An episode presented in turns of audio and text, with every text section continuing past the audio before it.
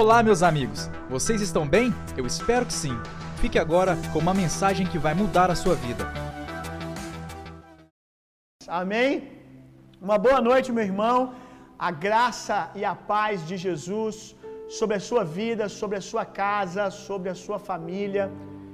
Que coisa linda nós estarmos aqui mais uma noite juntos. Hoje é a noite do sobrenatural. O que, que é a noite do sobrenatural? É uma noite que nós tiramos para poder ativar o teu coração com uma palavra de fé, uma palavra poderosa para te animar, te fortalecer, mas também para que dê a você condições de crer. Que dê a você condições de crer, porque fé chega, fé chega onde a palavra de Deus é pregada. E quando fé chega, Logo depois disso, sinais e maravilhas chegam também. Por isso que essa é a noite do sobrenatural. Na noite do sobrenatural, nós plantamos uma palavra de fé no seu coração para te ativar, mas com uma grande expectativa que até o final da noite nós veremos os sinais e maravilhas acontecendo. Se você precisa ser curado fisicamente essa noite, nós cremos que você será. Se você precisa de uma cura emocional, nós cremos que cura emocional vai chegar para você aí. Se você precisa de uma palavra de destino, nós cremos que essa palavra vai chegar. No final do culto, nós vamos orar por você. Nós vamos orar e sempre o Senhor nos dá algumas revelações de necessidades que as pessoas que estão aí do outro lado da tela têm. Isso é para que você veja como Deus é específico, como Deus ama você. Então, quando você vê aqui Deus falando, você vai ver que Deus vai compartilhar verdades sobre a vida de pessoas que estão aí do outro lado, isso significa que Deus sabe o que você está passando. Ainda que a gente aqui não tenha revelação daquilo que você está passando, fale de alguém, mas não fale de você. Mas isso é uma prova viva de que Deus está ciente de tudo que está acontecendo na sua vida, porque Deus não faz acepção de pessoas. Ainda que a gente tenha comunicado da vida de outra pessoa e não da sua, você já sabe que Deus sabe do seu problema. Porque Deus não faz acepção de pessoas. Se Deus sabe da situação do outro, Ele sabe da sua também. Nós é que vamos comunicar algumas coisas que nós ouvimos do Senhor. E eu creio que a gente pode falar também daquilo que você está passando, daquilo que você precisa ouvir. No final dessa noite nós vamos orar por cura, a gente sempre ora por cura aqui, no culto do sobrenatural. E muitas pessoas têm sido curadas, muitas pessoas têm sido curadas é também uma noite onde você pode receber uma ativação nos dons espirituais, porque aonde os dons estão fluindo, eles estão fluindo para abençoar alguém, mas para ativar alguém também para que comece a fluir. Aquilo que você está vendo aqui, tudo que você vê essa noite, dos ministros que vão orar, ministrando revelações sobre a vida das pessoas, não é algo apenas para eles, é algo que está disponível para todos os filhos de Deus. E eu creio que quando você vê eles fluindo aqui, vai queimar no teu coração que é para você também, vai gerar fome para que você comece a andar no sobrenatural e comece a fluir como um discípulo de Jesus, manifestando as obras de Jesus, que é desfazer as obras do diabo por onde você passar. Amém? Queria chamar aqui nossa equipe de oração, que vai estar aqui com a gente. Glória a Deus, Adriele, Lucas, Débora. Eles vão ficar aqui acompanhando a mensagem a pequena porção da palavra que eu vou compartilhar com você. E no final, no final eles vão orar e vão falar aquilo que o Senhor colocou no coração deles. Amém? Vamos lá, vamos para a palavra de Deus. Pegue a sua Bíblia aí em casa. Pegue a sua Bíblia, sem mais demoras. Nós temos tentado ser bem compactos nesse culto de quinta-feira, para que você não disperse em nenhum momento. Então, nos dê aí 30 minutos da sua atenção e é o suficiente para que a palavra de Deus chegue no teu coração e transforme a sua vida para sempre. Hoje eu quero compartilhar com você, eu quero, debaixo da graça de Deus, responder um questionamento de muitas pessoas que estão aí do outro lado, ou talvez hoje não seja mais o seu questionamento, mas você ouviu algumas vezes essa dúvida na boca de alguém. O que você precisa fazer para ser curado? E eu quero que você entenda o curado aqui não só com relação à cura física, mas vamos melhorar isso para que abrace todo mundo. O que que você precisa fazer para ser abençoado? O que você precisa? Qual área da sua vida que precisa ser transformada? Que precisa de um toque de Deus? E aí talvez quando você ouve acerca do que Deus pode fazer, do poder de Deus, aí vem o questionamento: o que eu preciso fazer para poder merecer isso, para poder experimentar isso? Uh, será que você precisa, deixa eu ver, cumprir assim sete semanas de oração para ser curado? Será que para ser curado você tem que participar de uma campanha? Será que para ser curado você tem que subir um monte todos os dias e clamar e gritar? Será que para você ser curado você tem que jejuar? Para você ser abençoado, você para receber provisão de Deus, você tem que jejuar muito, você tem que orar muito.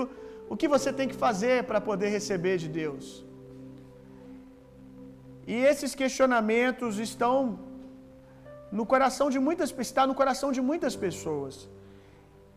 E infelizmente, quando alguns fazem esses questionamentos, alguém grita do outro lado: é isso mesmo, você tem que orar muito, tem que fazer. Quer ser curado? Olha, tem uma longa jornada para você ser curado. Você tem que fazer sete sexta-feiras aqui. Uh, você tem que levar isso aqui para casa. Você tem que dar uma oferta. Se você der uma oferta de tanto, aí você vai poder ser curado. Muita gente responde essa pergunta da maneira errada. E eu acho que a melhor maneira da gente saber o que a gente precisa fazer para ser curado, para ser abençoado, é perguntar para quem cura. Amém? Para perguntar para quem abençoa, que é Jesus. Ele tem a melhor resposta. Então vamos ver o que ele disse. Quantas coisas são necessárias? Será que é preciso assim dez passos para ser curado? É, dez coisas que eu tenho que fazer para receber o favor de Deus, para ser abençoado? Vamos ver o que Jesus disse. Lucas, abre a sua Bíblia aí. Lucas, abre a sua Bíblia aí. Gostaram? Foi boa a piada, Lucas? Lucas capítulo 10. Lucas capítulo 10. Abre a sua Bíblia comigo em Lucas capítulo 10, verso 39 ao 42. Nós vamos ler Lucas capítulo 10, verso 39 ao 42. Quando você encontrar, diga: Eu amo muito a palavra de Deus. Quem não encontrou porque não tem uma Bíblia, diga: Eu também amo. Talvez você não tenha acesso a uma Bíblia agora. Lucas, Lucas 10, verso 39 ao 42. Vamos ler. Maria, sua irmã, ficou sentada aos pés do Senhor, ouvindo o que ele ensinava. Marta estava inquieta, ocupada com muitos afazeres. E aproximando-se de Jesus, perguntou: Senhor, não te importas, não te incomodas de que minha irmã tenha me deixado com todo o serviço? Peça-lhe, portanto, que venha ajudar-me.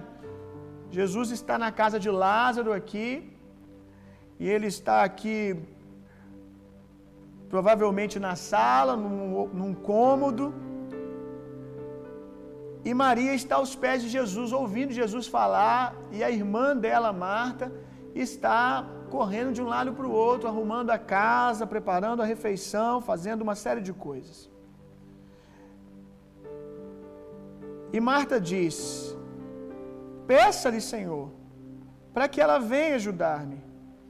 Disse Jesus: Marta, Marta, andas ansiosas e te aflige por muitas razões. Você está inquieta, Marta. Todavia, uma só coisa é necessária. Maria, pois, escolheu a melhor de todas, e essa não lhe será tirada. Uma só coisa é necessária. Maria, pois, escolheu a melhor de todas, escolheu essa coisa necessária, e isso não lhe será tirada.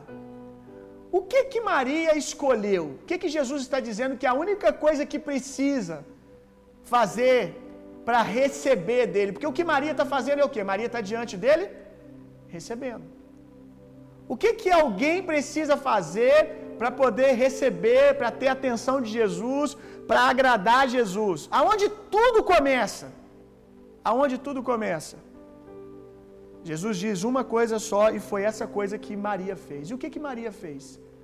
Maria se assentou, descansou e creu. Gente, servir Jesus é importante. O reino de Deus, servir as pessoas, é maravilhoso. É muito importante. Mas isso é o fruto de alguém que foi abençoado por Deus. Você não serve as pessoas ou até mesmo a Deus para poder ser amado e para poder ter atenção de Deus. Você serve a Deus porque você foi amado por Deus. João disse: Nós o amamos porque Ele nos, nos amou primeiro. O nosso serviço, ele não é para atrair a atenção de Jesus, para merecer algo de Jesus.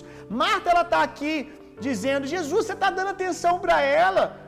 Você está respaldando a atitude dela. Enquanto eu estou aqui arrumando a casa, agitado, fazendo um monte de coisa. E por que, que Marta estava fazendo esse monte de coisas, gente? Marta queria a atenção de Jesus. Marta queria chamar a atenção de Jesus, ela queria um elogio de Jesus. Então, quando ela vê que Jesus não a elogia, que Jesus não parabeniza pelo que ela está fazendo, ela começa a dizer: Olha, minha irmã está errada, a minha irmã deveria estar aqui trabalhando. Ela está dizendo: Olha para mim, Jesus, eu estou fazendo a coisa certa. E Jesus diz: Não, Marta. Não, Marta, que você. É, é, Jesus é como se ele estivesse dizendo: Marta, o que você está fazendo é maravilhoso. Mas você está fazendo isso para ter a minha atenção, para ser amada, para ser vista, e você não precisa disso, Marta. A única coisa que você precisa para receber de mim, Marta, é descansar, é crer. Pastor, então o que, eu preciso fazer para ser curado, para ser abençoado? Você precisa se assentar aos pés de Jesus e saber que Ele quer fazer isso por você, que Ele quer te abençoar, que Ele quer te curar.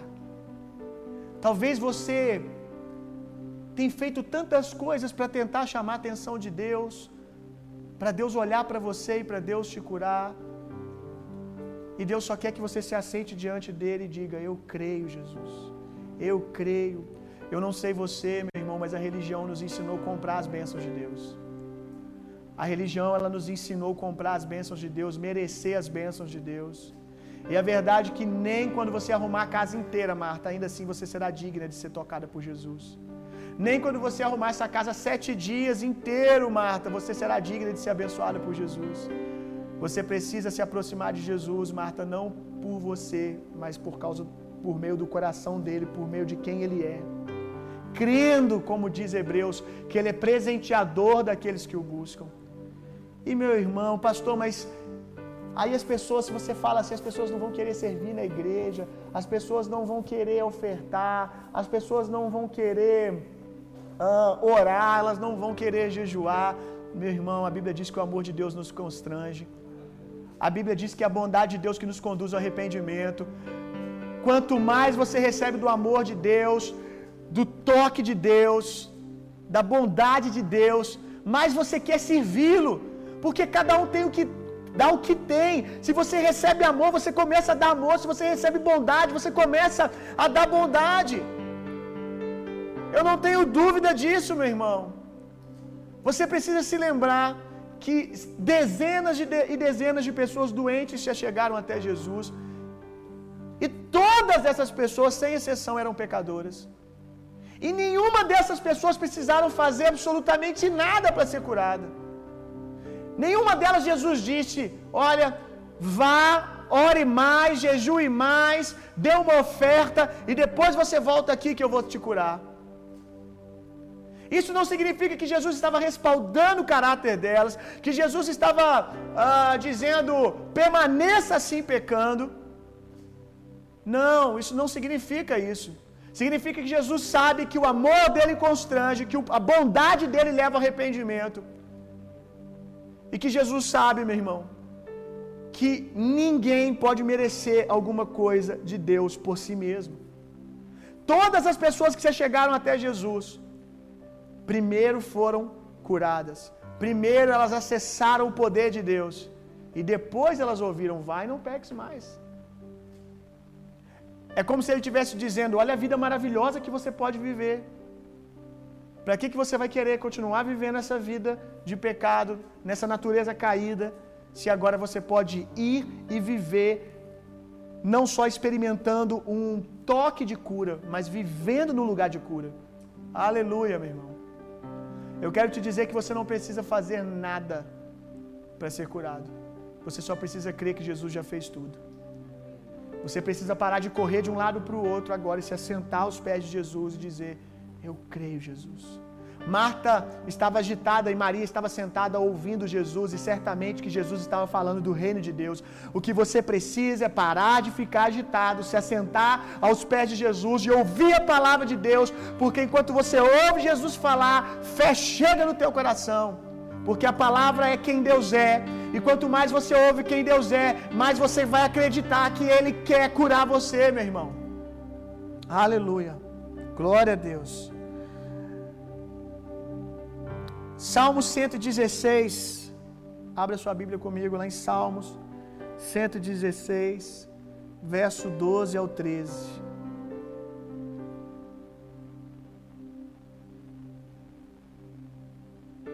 Olha o que a bondade de Deus faz.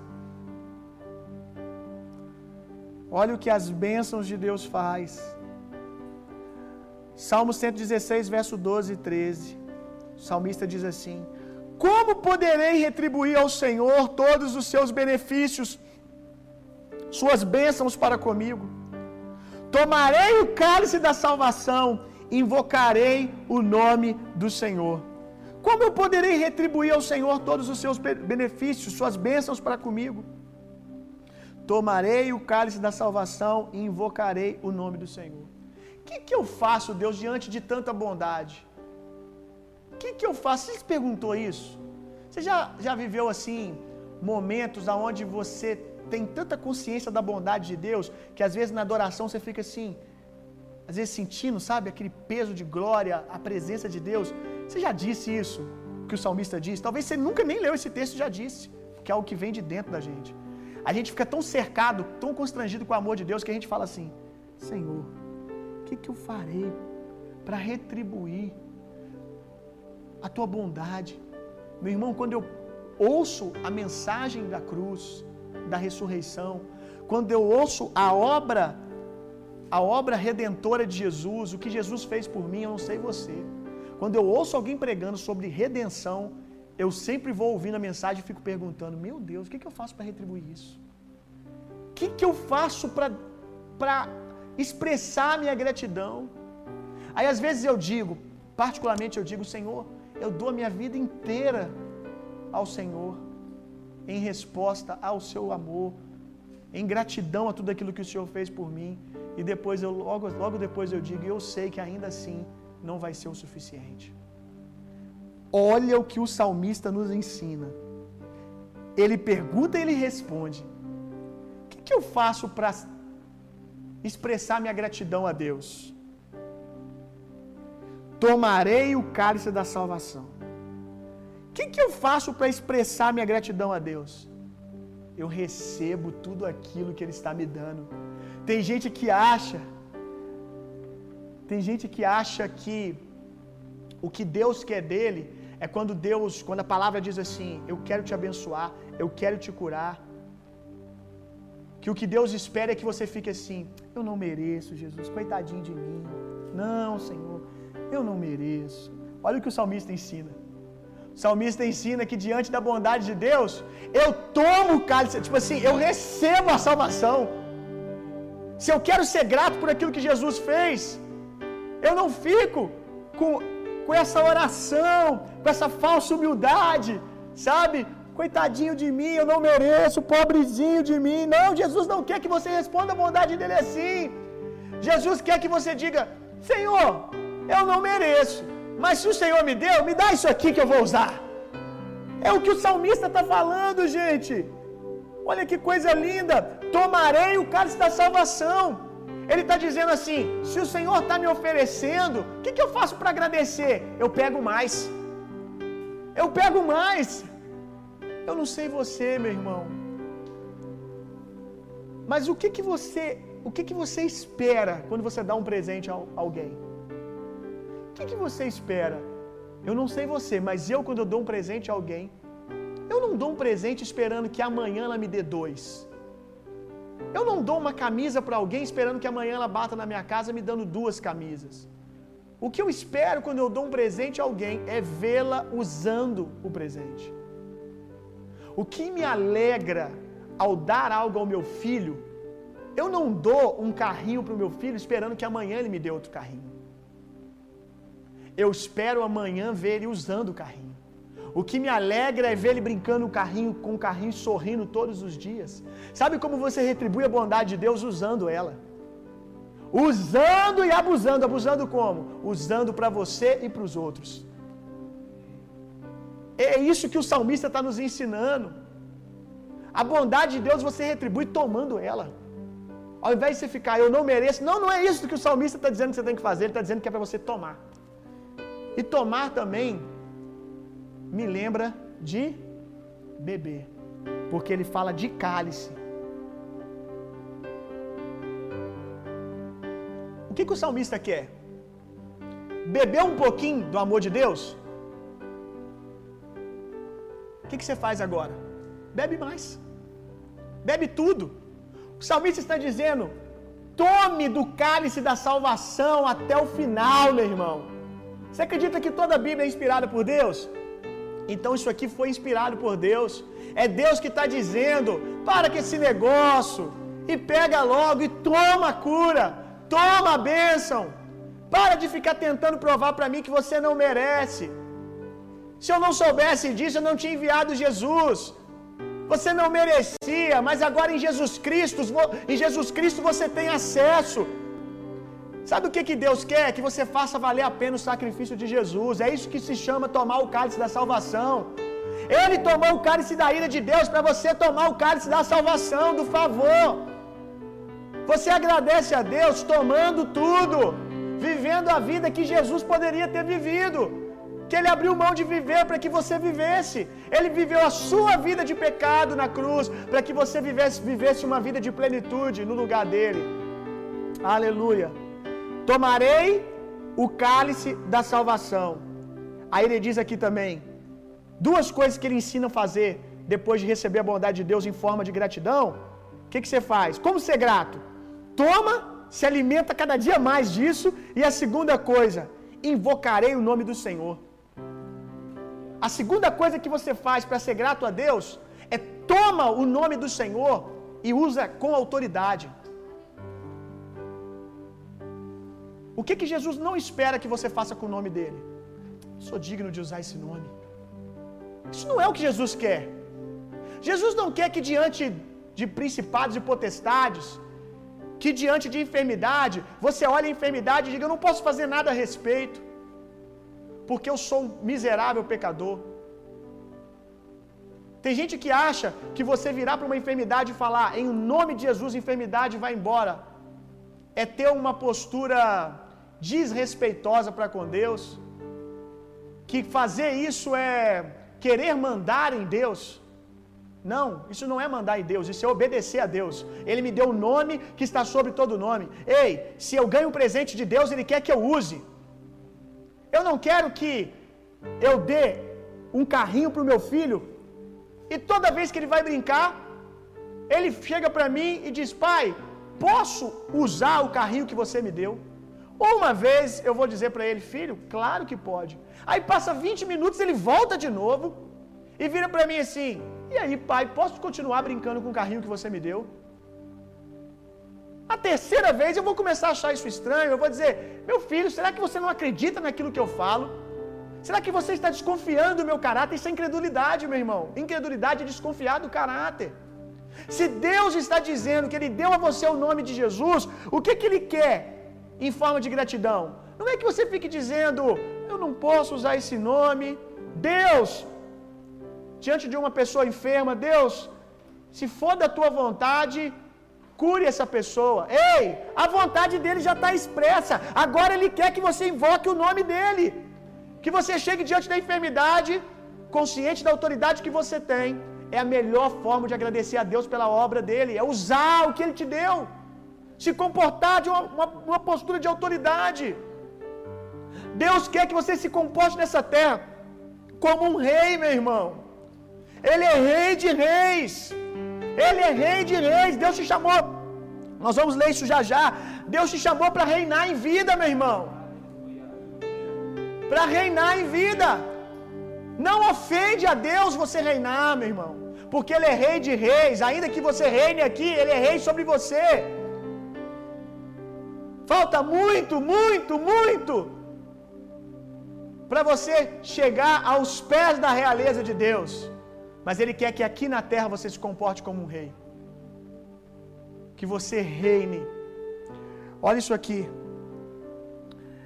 Romanos 5,17.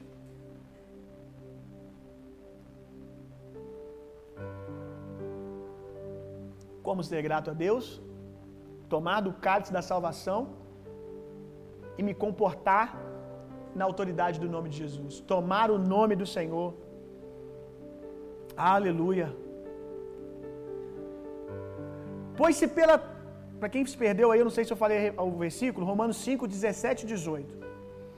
Pois se pela transgressão de um só homem a morte reinou por meio desse, falando do primeiro Adão, com a queda de Adão, né? O pecado, o, o pecado se tornou um vírus, né? Que todo homem já nasce com esse vírus. Pois se pela transgressão de um só homem a morte reinou por meio desse, separação, morte, separação de Deus.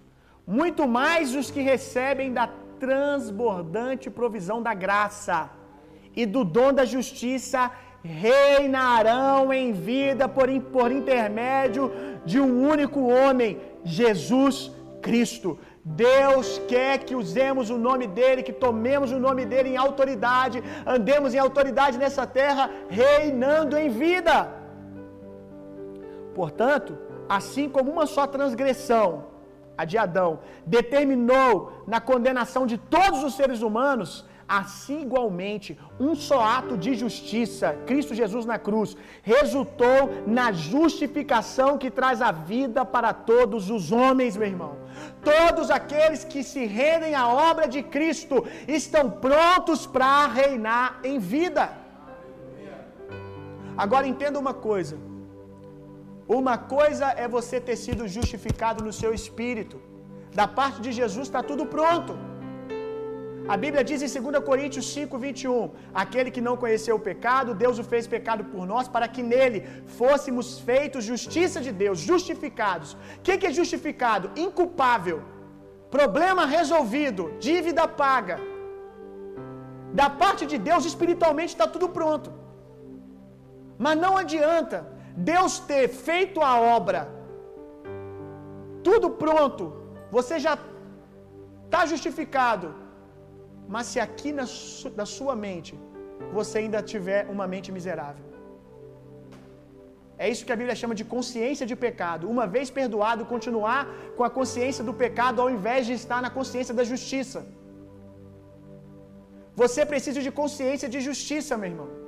Consciência de que você já foi justificado. Você pode estar diante de Deus em paz, meu irmão. Em paz. Hebreus vai dizer que nós devemos chegar ao trono da graça de Deus confiadamente. Por quê? Porque não há mais nenhuma condenação. Cristo Jesus já resolveu, pacificou o meu relacionamento com Deus. Muitas das vezes você não recebe porque você se sabota, porque você lá no fundo diz não merecer. Você tem mais consciência do primeiro Adão, natureza de pecado, do que a consciência da justificação do segundo Adão. Todo rei tem coroa, meu irmão, e coroa fica na cabeça. Todo rei tem coroa, e nós somos reis aqui na terra. Ele nos fez reis e sacerdotes. E nessa tarde de hoje, Jesus me trouxe um entendimento muito precioso. Jesus me mostrou que a coroa dos seus reis se chama justificação. Se você tem justificação na sua mente, Coroa significa autoridade. Se você tem justificação na sua mente, se você tem consciência de justiça, você tem autoridade e consegue reinar. Se você não tem uma mente com uma consciência da obra consumada de Jesus, toda vez que você for orar, você vai orar de um lugar de miséria. Eu não posso, eu não consigo, eu não tenho. Aí, ao invés de Deus te abençoar, Deus tem que passar o período inteiro da oração te convencendo que Jesus já fez. Enquanto você poderia entrar e receber. Aleluia. 1 João 3,21. Olha isso aqui, gente. Meu Deus. 1 João 3,21. Portanto, amados, se o nosso coração não nos condena, temos coragem diante de Deus. Ah, meu Deus, eu li isso em casa hoje. Coragem diante de Deus, meu irmão. Rei de reis, Rei de reis. Deus não quer nem que os seus filhos cheguem diante deles. Uh! Se isso for num, num cenário de rendição e adoração, ih, meu irmão, eu deito no chão e babo. Num cenário de adoração, momento de adoração, eu me rendo diante de Deus, eu fico, tu és maravilhoso, tu és grande. Mas Deus, quanto a minha postura de oração, Deus quer que eu chegue diante de dele, diante dele com coragem, com ousadia. Com ousadia, coragem, coragem diante de Deus. Coragem para orar como Moisés, meu irmão. Você já viu como que Moisés orava? mentalidade de justiça, meu irmão. Agora um detalhe, né? Moisés estava na velha aliança, ele não tinha a obra de Jesus, ele tinha que oferecer sacrifício anual. Na verdade, né, Moisés não, não oferecia nem sacrifício anual, porque a lei vem no ministério de Moisés, vem por meio de Moisés. Os ritos de sacrifício vêm por meio de Moisés, então ele não tinha nem o sacrifício de animais, ele não tinha a obra consumada de Jesus. E como que Moisés orava? Com coragem. Eu tenho pensado muito essa semana no momento onde Moisés, diante de Deus, eles conversando, e Deus vira e fala assim: Moisés, eu vou destruir esse seu povo aí. Aí Moisés vira: Meu povo não. Ei Deus, meu povo não. Esse povo é seu. Num outro momento, quando Deus fala de destruir o povo, Moisés chega para Deus e fala assim: Deus, não cai bem isso ao Senhor. Porque se o Senhor fizer isso, seu nome vai ficar sujo lá no Egito. Vão ficar falando do Senhor lá no Egito. Meu Deus, que intimidade, meu irmão. Mas essa intimidade só é possível porque Moisés consegue falar com Deus com uma consciência de justificação que é eu sou aceito. Meu irmão, não há problema nenhum no seu relacionamento com Deus da parte de Deus se você se rendeu a Jesus, está em Jesus. O problema está na sua mente. João diz: Amado, se o nosso coração não nos condena, e a verdade, meu irmão, é que muitas vezes o nosso coração nos condena, dizendo: Você fez isso, você fez aquilo, como é que você pode orar agora? Como é que você pode adorar a Deus agora? Aí por isso que você se comporta sem coragem e ousadia na presença de Deus. Você se comporta ainda como um escravo, ao invés de se comportar como um filho que tem acesso à mesa dele. Agora, se não nos condena, meu irmão, temos coragem diante de Deus. Coragem diante de Deus. Coragem diante de Deus. Coragem diante de Deus é para quem está em paz com Deus, meu irmão. Porque a gente sabe que Deus é fogo consumidor. Se a gente não tiver em paz com Ele, a gente vai orar com medo. Mas por causa de Jesus você pode, meu irmão, orar em paz. Porque Jesus já tomou a ira de Deus. E você está crendo em Jesus, você está andando em Jesus. Último texto para a gente terminar, Hebreus 10, verso 21 ao 23. E tendo um magnífico sacerdote sobre a casa de Deus, portanto, acheguemos-nos a Deus com um coração sincero e com dúvida, com incredulidade, é isso que está escrito aqui? Não. É muito o contrário disso. Assim é como você entra, mas aqui está escrito assim, ó. Sobre a casa de Deus, portanto, vamos lá. Portanto, acheguemos-nos a Deus com um coração sincero e com absoluta certeza de fé. Olha a ênfase que ele dá, meu irmão. Ele sabe. O escritor de Hebreus sabe que tem que dar ênfase porque a nossa mentalidade é de condenação, é de acusação. Aí ele vem quebrando isso. Absoluta certeza de fé. Só que fé já é convicção e certeza, mas ele faz questão de dar ênfase com absoluta certeza de fé, tendo os corações aspergidos para nos purificar de uma consciência culpada, e os nossos corpos lavados com água pura, sem duvidar, de novo, olha só, sem duvidar, mantenhamos inabalável a confissão da nossa esperança, porquanto quem fez a promessa é fiel. Aleluia, meu irmão. É desse lugar que nós temos que orar. É desse lugar que nós temos que orar. Orar como reis, meu irmão. Orar como reis. Orar a partir da obra consumada de Jesus. Deus quer que você ore assim, meu irmão. É assim que Davi falava com Deus. É assim que Moisés falava com Deus, em intimidade. O que é justiça de Deus? Quem já fez a nossa escola sabe. Justiça de Deus é entrar na presença de Deus como se o pecado nunca tivesse existido. Justiça de Deus é falar com Deus como Jesus falava. É falar com Deus, se relacionar com Deus como Jesus se relacionava. Por que, que Jesus se relacionava como, se, como, como relacionava? Por que, que Adão se relacionava antes da queda como se relacionava? Porque eles não tinham consciência de pecado. Não tem nada que me impede de estar em paz aqui diante de Deus. Aí o pecado chega, separação. Mas isso já foi resolvido em Jesus, meu irmão. Jesus te fez justo. Pastor, mas eu ainda me sinto pecador. Esse é o seu problema. Você fica demais com aquilo que você sente. O que você sente não interessa. O que interessa é o que a Bíblia diz. O nosso sentimento é a palavra de Deus, meu irmão. Se o seu coração te acusa, abre comigo. Abre comigo 1 João 3,21. Vamos continuar esse texto. 1 João 3,21. 1 João 3,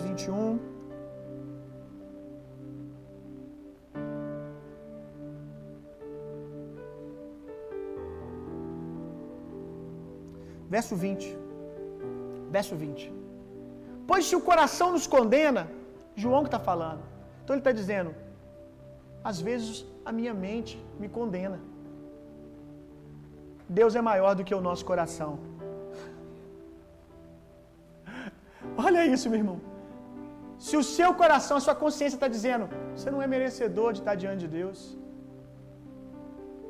Você não é merecedor de estar orando aqui, de estar adorando aqui. Se a sua consciência está dizendo isso, e você está na obra de Jesus, meu irmão, diga para a sua consciência: você está errada. Maior é Deus, maior é a obra que Deus fez. Eu fico com aquilo que Deus fez. Aleluia.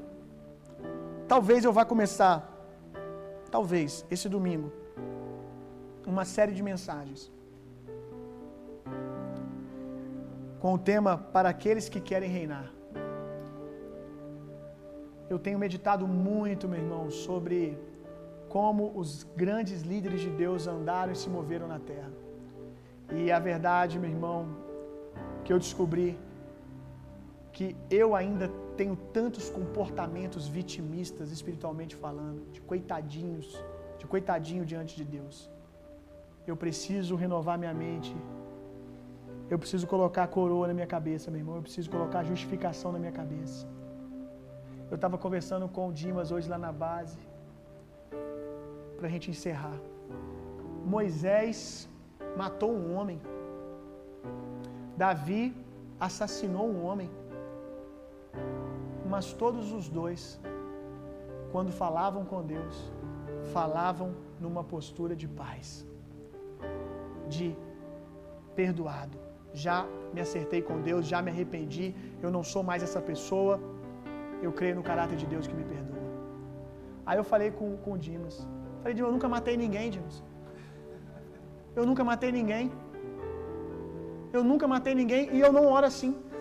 Eu não falo com Deus assim. Eu nunca matei ninguém. E mais, eu tenho Jesus e eles não tinham. E olha como eles falavam com Deus com total convicção de que são amigos de Deus. Estou dizendo para você matar ninguém, viu? Há consequências para isso.